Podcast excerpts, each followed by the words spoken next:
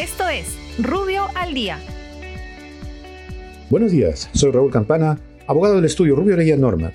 Estas son las normas relevantes del fin de semana y de hoy, lunes 30 de noviembre del 2020. Presidencia del Consejo de Ministros. La Presidencia del Consejo de Ministros prorroga el estado de emergencia nacional por 30 días adicionales, estableciendo nuevas condiciones de convivencia social, promoción y vigilancia de actividades saludables de prevención de contagios concurrencia a entidades financieras, mercados, actividades deportivas al aire libre, playas, reuniones y concentración de personas, así como lo relativo a la limitación del derecho de libertad de tránsito de personas. En tal sentido, establece que la cuarentena será desde las 0 horas hasta las 4 horas de la madrugada de lunes a domingo.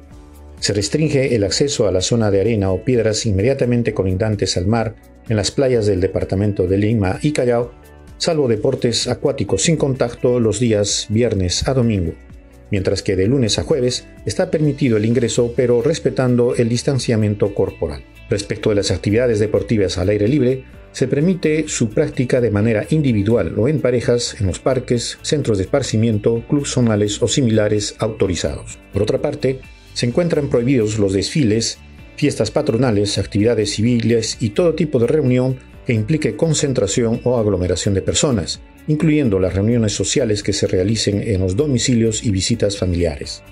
En el caso de las entidades financieras, se permite un aforo no mayor del 50% y tratándose de los centros de culto religioso, se permite un tercio del aforo de la capacidad total de sus locales. Sobre el transporte internacional de pasajeros por vía terrestre, se autoriza su reanudación de manera gradual y progresiva conforme a lo que disponga el Ministerio de Transportes, continuándose con lo establecido para la reanudación de actividades en el caso del transporte aéreo, marítimo y fluvial internacional. Finalmente, se establece que todas las entidades públicas y privadas sanitarias a nivel nacional se encuentran bajo la dirección del Ministerio de Salud, pudiendo esta entidad imponerles servicios extraordinarios. Salud. El Ministerio de Salud aprueba la directiva que establece el procedimiento para la obtención del certificado médico que acredite la condición de paciente por enfermedad oncológica a fin de poder solicitar el retiro inmediato y en una sola armada de las cuatro OITs de la cuenta individual de capitalización de fondo de pensiones de la AFP.